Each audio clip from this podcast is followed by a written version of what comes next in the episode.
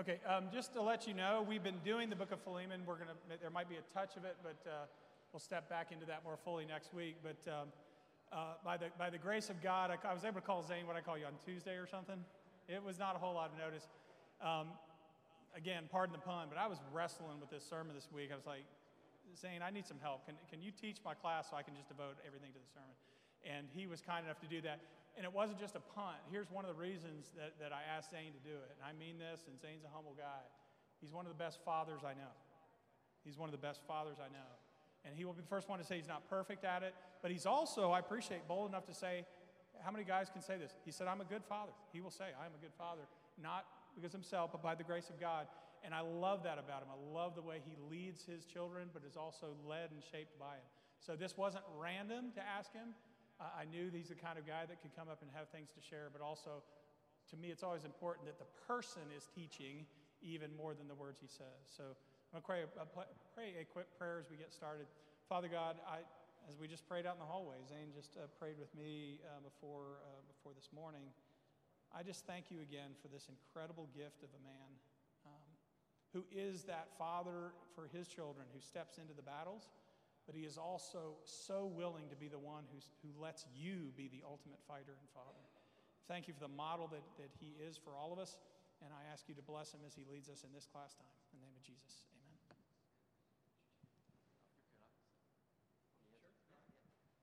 Thank you, Dean. Um, you know, one of the great things about coming to church here is the uh, great teachers that we have. Every class, you know, we are surrounded by teachers that sit in the pews and teachers that stand up front and talk to us.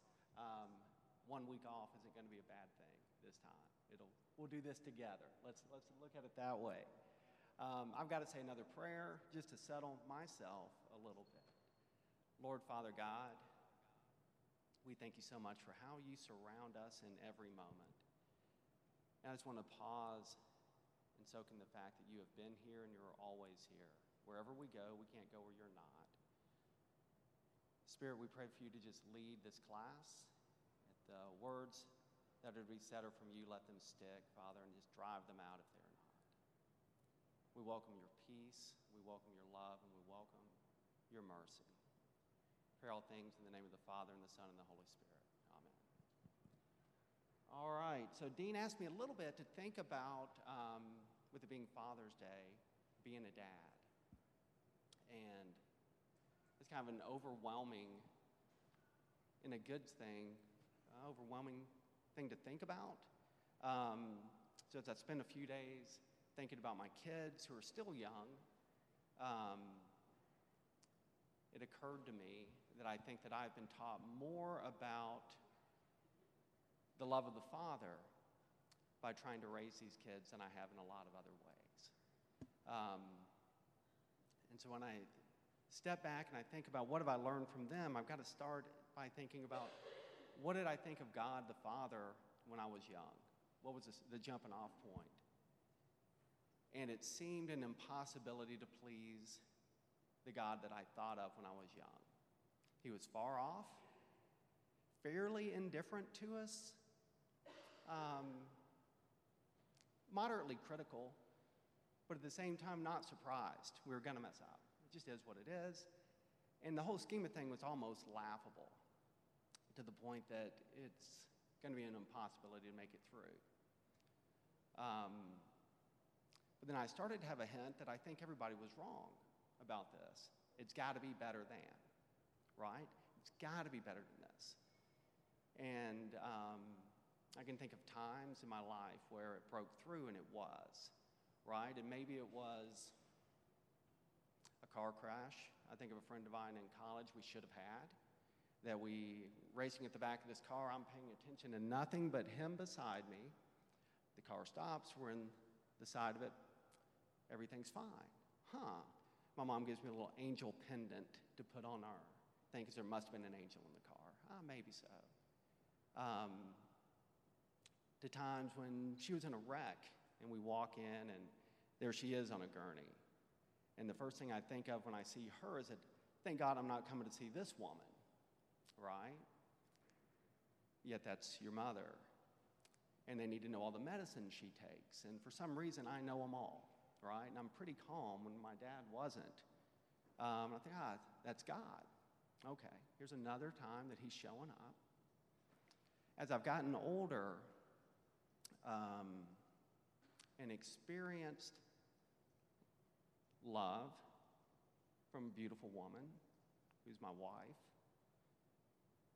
from my parents, from friends he surrounds me with, to kids who didn't do anything but show up. Um, I'm beginning, I think, to uncover the fact that he loves us more intimately and more closely than we can understand. And that we are formed in the act of loving other people to be able to receive more and more of who he is because it would be too overwhelming to feel it all at once.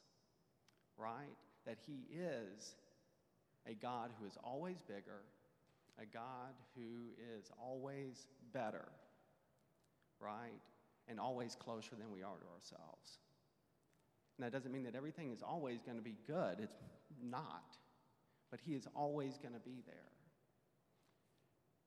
Even to the point that when Dean sent the message for me, uh, what I teach, I was at a gym, I saw his text, and I ignored his text and put it to the side. And I'm kind of driving to the house and I'm praying, God, is this something you want me to do? And it's one of those prayers where you're going, yeah, you're going to do it. You've already committed because you're praying about this. So let's start forming what we're going to talk about. What, God, what is it? What are we in? Yeah, I answer his text. Yeah, I'll do it. I think, well, first, I hadn't been there in a couple of weeks. What's going on, right? Um, and I think I was about to text him, what chapter are you in on in Philemon? when I caught there may just only be one. I think it's a short book. So why don't we look at one verse in Philemon? Actually, I'm going to use the, the phone that I was on when I read it. Because two things happened when I answered his text. But the first was this message. And I want us to just kind of wander a minute. Let's see. Yeah. Let's start in verse. Brother, bum, bum, bum. Verse 10. So I make a request to you on behalf of Onesimus, who is my own son in Christ. For while I am in prison, I have become his spiritual father. And at one time he was of no use to you, but now he is useful both to you and to me. I am sending him back to you now, and with him goes my heart. And with him goes my heart. I immediately thought of my kids when I heard, read that, with him goes my heart. Because it's such a powerful picture to me that I wasn't quite aware of, is when we had our kids that my heart exists outside of myself, right? It's completely laid bare in them. It, uh, as much as I want to protect them, as much as I want to do everything right, I'm not. And it's completely exposed in the way that I love them. So I see this picture of Paul talking about Onesimus. And I see him when he says, There goes my heart. I'm right there in the middle of it with my kids. So I'm thinking today, what's it like to live like that? Um, and for me, it has been um, life changing. Been revealing about how God loves us. I'm realizing now as my kids get older that they aren't mine, they're His. They've always been His. And that I am being formed as I raise them. You know, a couple of quick stories. I'll share with you about me trying to be the good influence on my kids. Um, one involves one Jen. Y'all may have served in that ministry before. It's, if you haven't, I encourage you to. It's awesome. But uh, we're down in Columbia, and Luke and I are manning a cart. So we've got a grocery cart full of food. This guy who can kind of limping around you know, he's with us and we're taking him through, and I'm talking to him about where's your car? We're to take him. I'm nervous. I'm to ask this guy to pray with him, you know, in front of Luke, all this good stuff. And the guy says, I don't have a car. All right. You know, of course, he's severe limp. He says, I'm just going to carry it to my house. And I'm thinking, well, that won't work. Um, well, maybe we can walk with you. How far do you live? It's like, it's a mile or two, just up and around. And I'm like, okay, we'll walk with you. I can push a cart, we can push it back, you know. And Luke goes, well, we got a car, Dad. We got a car. I'm like, good point. So we pile this guy in, we throw the groceries in the cart, and we drive him over across the river to his, uh, to his house. In his house is a couple of generations, some small kids. And because of my son's influence, we stand in his living room and we pray. We pray over this family, we pray over this food. And I think, what an awesome experience we've stepped into. And so we're leaving, and I'm having a teachable moment with Luke about how we've helped these people and how God was involved in this. And it sounds odd at first, but what Luke understood all that. But he also understood that that little girl in the corner had on a pair of Jordans, right? So when I'm like, that's awesome, oh, cool, yeah. And I thought, she's not other to him. She's a girl just like him. He liked Jordans. She had on some cool shoes and we got to be in their house and we got to pray for their food, right? And I'm beginning to see that we're all God's kids in this, right? Another time we're doing a food drive down there, and uh, Kate is with me. And we're going to walk up to the door. And we get there, we got the food that they were going to deliver to them. Step up, there's no door handle, there's no what. And I'm like, I don't know, I guess we'll just set it down and they'll find it, is what I said to her. And she says, Why don't we just knock? And I don't tell her it's because somebody might answer, and then we're going to be faced with dealing with them. She says, Why don't we just knock? So we knock. Some beautiful woman comes, we give her the food, we pray with her. And we leave, and Kate and I do a little jig together because it felt so good to be there. It felt so good to me to be led by a little girl in stepping in and not doing the easy thing, but let's knock. Let's be a part of this, right? And what I'm seeing as I'm doing these things with my kids is I'm seeing God pull me in. You love them so much. Come on. Come on. Let's step into this thing fully. And I begin to realize God loves us like this, right? All the way. All the way. Um, Let's think here. Let's read, just to kind of lead into the other. I think I led communion one day here and I read this same quote, but it's been a while, so we'll do it again. This is from Thomas Merton out of uh, New Seeds of Contemplation. Merton says, At the beginning of the fight against hatred, the basic Christian answer to hatred is not the commandment to love but what must necessarily come before in order to make that commandment bearable, comprehensible. He says it is a prior commandment to believe. The root of Christian love is not the will to love, but the faith that one is loved, the faith that one is loved by God, that faith that one is loved by God, although unworthy, or rather irrespective of one's worth. So, the second thing that happened after Dean sent me that text and I finally answered, I read the verse, was there's a group of guys down in Columbia and we'll text or we email each other. Somebody will start a verse, somebody else may chime in. My buddy sent this thing about a father and a son's love. And I read it and I meant to print it out for notes. But I replied, hey, y'all, say a prayer for me. I just actually committed to teaching this class right? So he picks up the phone and he calls me. And we get to a conversation, and he says something that um, I think this all circles around. He said, You know, when you read about the gifts of the Spirit, love is the first, right? And self obedience is the last. And, um, or self discipline. He said, and I think he's weigh in on something. He says, view this as a process, right? We all think that self discipline and the things we do earn God's love, right? That we got to be right in my small child's mind, my mind, to be acceptable to Him. As opposed to thinking, no, no, no, it starts with love.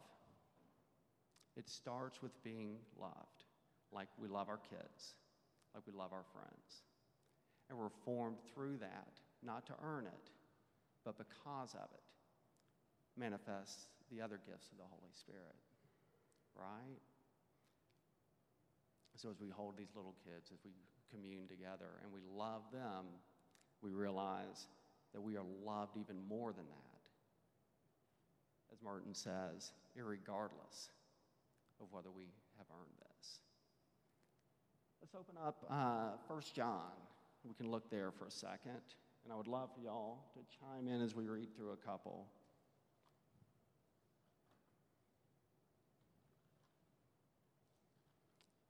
First John 3.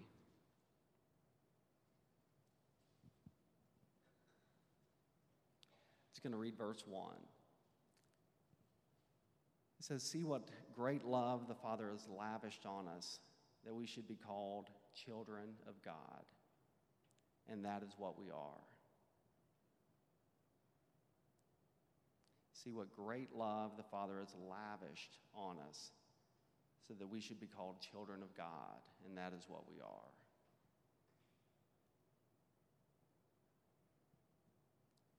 So we can play this even through our families, we can play it through Onesimus, right? As he's carrying this letter and he's taking it to Philemon, I sat there, I started thinking, did he read it? Did he break the seal? Did he read to see what Paul wrote about him before they got there? Right? When he saw it, my heart went with him. Was he surprised? How did he feel? Right? Or did he keep it sealed up and he waited there in the church and he heard it read? Did his ears perk up? Paul thinks of me like that. Paul called me his son, right? Or had Paul told him, This is what I'm writing about you? And when he's there and it's being read in front of these people who see him as a slave, on Paul's heart, right? And not beating his chest as in proud of anything other than being loved by Paul, right? Being confirmed as a human being, as a man, as a child of God. You know, think, what did Paul see when he met Onesimus? He saw a child of God. How was Paul able to see that? Because he, when he, as a murderer, was met on the road by Christ, he wasn't accused of being a murderer. He said, Why are you persecuting me? You're going to be my instrument, right? He's called up. He's not met with condemnation. We're not dealing with a God. And it's funny when you look at Jesus, when he meets people, then a prostitute washes his feet. He says, Do you see this woman? right? Do you see this woman? When a woman touches the hem of his garment, he calls her daughter, right? And as Dean lavishly pointed out this morning, he, Jesus is doing what he sees his father doing, right? So when he's wrestling with Jacob, he calls him Israel, right? When he sees Hagar, she replies to him as the God who sees me, right? So we see Paul ultimately doing. Imitate me as I imitate Christ, right?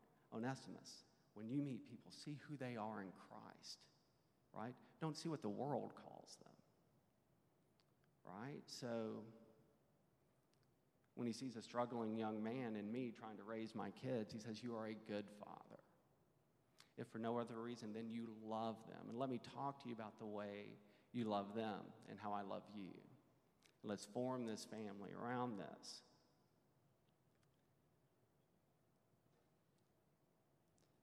I love looking through John, the first John, because I love how much he just talks about God is love, pure and simple. There's no other requirements to it. Um, the commandment he gives us is to love one another. The commandment he gives us is to believe. This is in John 3 23. And this is a commandment to believe in the name of his Son, Jesus Christ, and to love one another as he commanded us. It says we, we know it by the Spirit that he gave us. We know it by the Spirit that he gave us.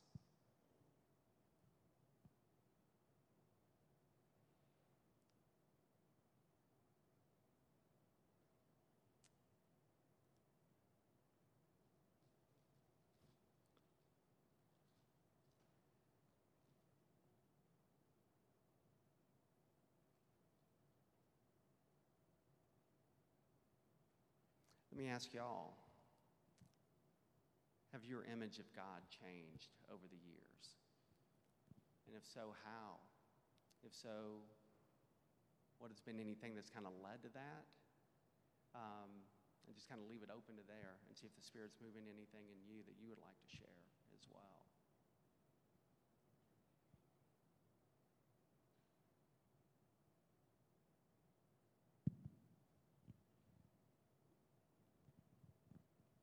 One thing I appreciate, uh, Zane, you, it fits with the stories you talked about too, is um, I used to think that the way to do things right is to have the script. You just kind of go by the script and work through all that. What, what I love is that God is right there in the dance, and it's like the rules change on the way. And what I love about you modeling that is you let Kate and Luke kind of change the rules a little bit. And the discovery happened kind of on the way. Like, I don't think Paul planned to minister to the Colossian church through Onesimus. That wasn't his plan. I don't think his plan was to be in jail, but he ends up in jail. Onesimus ends up somehow getting connected to him. He brings him to Christ, and all of a sudden, Onesimus then becomes a fellow worker that he sends back. And so that picture of God not having this little, okay, this little linear process that everybody robotically follows is really helpful to me that, oh, he's going to be in it with me. He's going to work with me on it. Now, his overall vision is there, and yet he's, he's in the dance with us. And you modeled that as a dad, but I, it, it's taken me, and I have to keep learning that. It's taken me a while to recognize God's that way too. Absolutely. I think he is, he's doing these things, and he's allowing us to participate as part of it, right? Um, I, I think he's got a scripted plan, the overarching theme, the lamb slain before time and I'm going to get my kids involved. And let it be as messy as they make it, and we can work with all these things. And I'm, it's like, you think about a fish in water, they don't even know they're wet. You know what I mean? That's us and God, right? We're so, and at times we wake up to the fact that we are. And um, it's beautiful when it happens, and I think it's going to happen more and more and more. But that's awesome how that because I think of you, you've done the study, you've done the work, and you embody it, right? When we sit and we talk, I know you're living this because you're bringing it. Your whole body shows it. When you teach, we feel it, you know? But that's because you're allowing the Spirit to work and stepping in where He does throughout those conversations and throughout those experiences with the people that you have. I, I love that in you.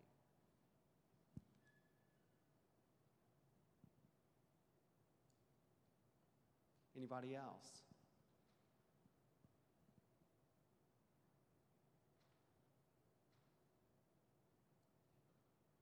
Very good. I, I want to go a couple of, one or two other things.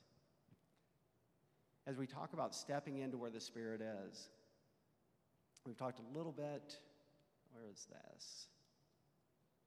About the fact that we know this because of the Spirit that God gives us.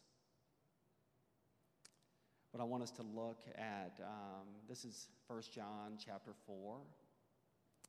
It's the end of 16, 17, and 18. You know, there's been other, other times that I've thought of something.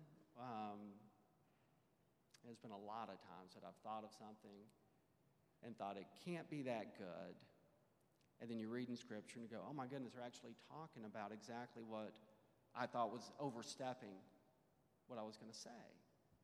And this is one of those. In 16, it says, And so we know and rely on the love God has for us. God is love. Whoever lives in love lives in God, and God in them. This is how love is made complete among us, so that we will have confidence on the day of judgment. In this world, we are like Jesus. There is no fear in love, but perfect love drives out fear, because fear has to do with punishment. The one who fears is not made perfect in love. So the overstepping that I thought I was doing was in thinking that we could be in judgment, be in judgment day, and not thinking as I would have thought and what I thought we would have been programmed to say would have been, I just hope I get in, I hope I've done enough, blah, blah, blah. Excuse me.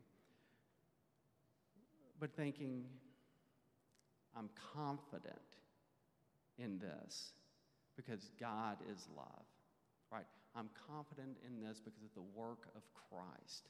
I'm confident in this because the Spirit has confirmed it in me. You can go one step further and go, I'm confident in it because the Bible says to be confident in judgment, right? And I don't know why that seems like such a stretch, but maybe it's a false sense of humility I think we're supposed to have, or maybe it's another one where I've short sold God. But I think what he's saying is you can be confident then, because it's not all starting then, it's starting now right? Luke and I were driving, we were talking about identity the other day, and I told him, I said, You're the perfect age to hear this, Luke. You're the perfect age. You're 19 years old. I said, But you know what? I'm the perfect age to hear this too. I'm 48. We're the perfect age because we're hearing it right now, right? Start living it. Don't look back and think, I wish I knew this before. Don't look forward and think, I'm, what am I going to do with it then? Just live it now, right? So we're the perfect age to hear this. We're the perfect age to hear that we are not going to die, that we are eternal today. God's love is real now.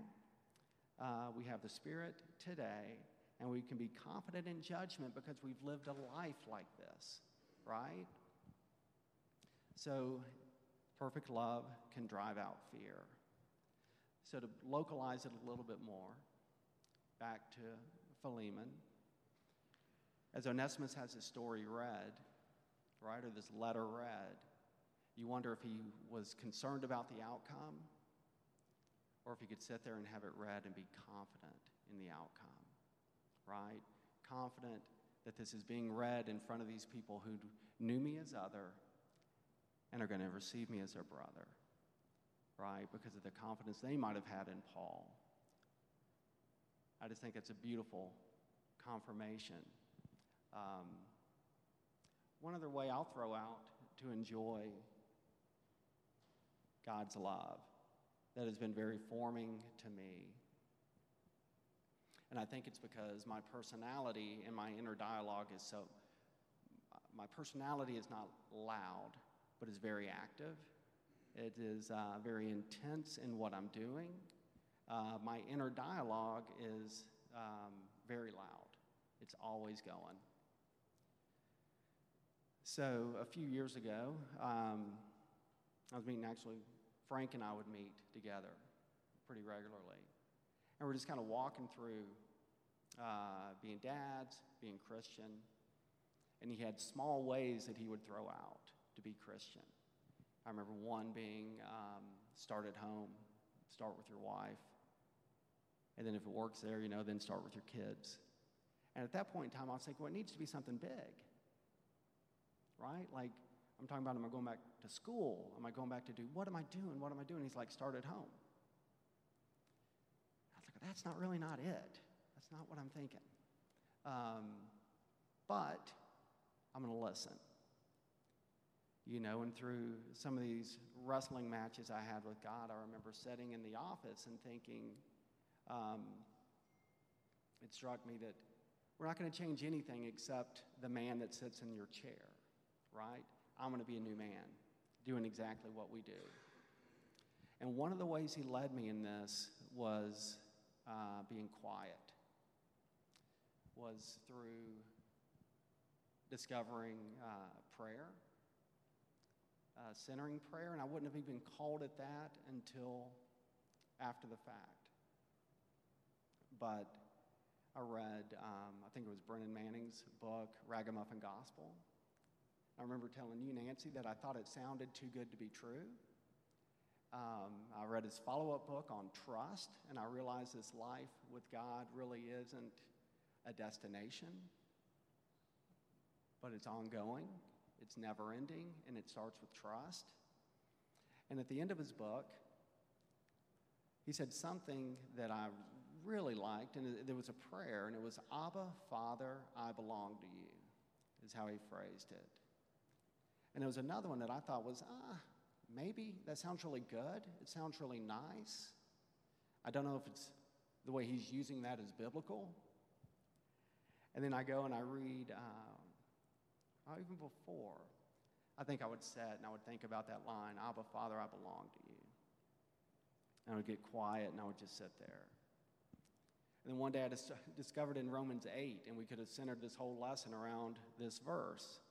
And by him we cry, Abba, Father. The Spirit himself testifies with our spirit that we are God's children.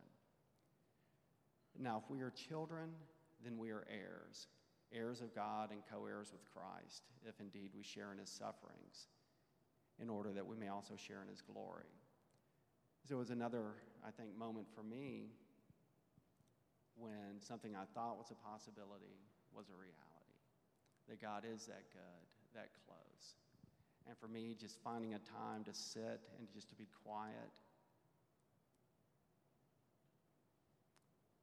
and be loved by Him, um, just as I am, I think allows me a stillness that I can carry with me throughout the rest of the day to see that love show up in my kids, to see it to show up in the places that we work, to see it show up in church. Um, but that was a gift to me, a gift from a father who I could think I could pray, God, I don't know how to pray to you. Teach me how to pray. Which seems like an impossibility for him to show up and go, Yeah, here's a gift. Do this. And then to come back later and read about it and go, oh, heck, that's, I could have read about this. I could have discovered it that way. Um, but no, it was more intimate than that because it's left here um, for us to discover through him and with him.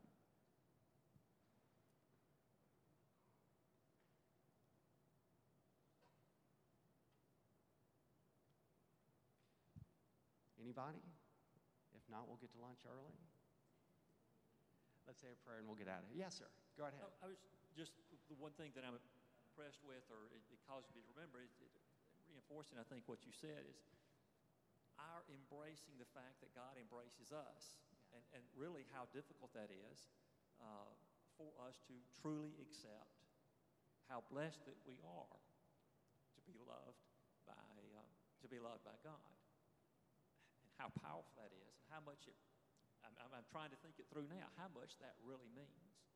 Uh, and, and I, I, think the more that we can realize that, the more comfort and confident and uh, uh, less fearful uh, our love is more perfect as we come to understand that. So. Absolutely. One, it reminds me to think, oh, I think funny, one valid, big point I wanted to make, I totally forgot, was that love isn't isolated to us. It's not, I'm not the only child of God in this room.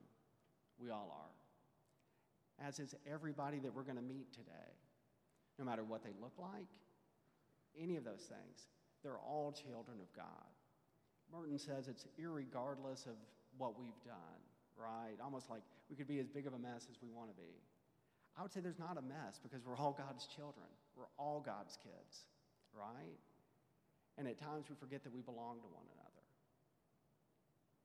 But when we sit and we think about the fact of how much God loves me, how much I love my kids, and you say, ah, it's all somebody, you know, we're all somebody's kids. Really, we're all God's kids. We're all in this together. There's not a soul that He didn't die for. There's not a soul that He doesn't know, love, anything else. So we're all equally important, equally valuable. You can't meet a stranger. The Christ in you recognizes a Christ in them. Let's bring that together. And I think it is um, just like everything of God, it's empowering, it's humbling, it's awe inspiring, and it's simple. But it's not always easy, you know, but it is simple. And He is that God. Let's pray and we'll go. Father God, we thank you for this time together. We thank you for this family here. Father, we thank you for um, the fathers that we have and the fathers that we uh, want to be. And we thank you, our Heavenly Father. And uh, we pray that you allow us to go in you and out with you for the rest of it all. We pray in Christ's name. Amen.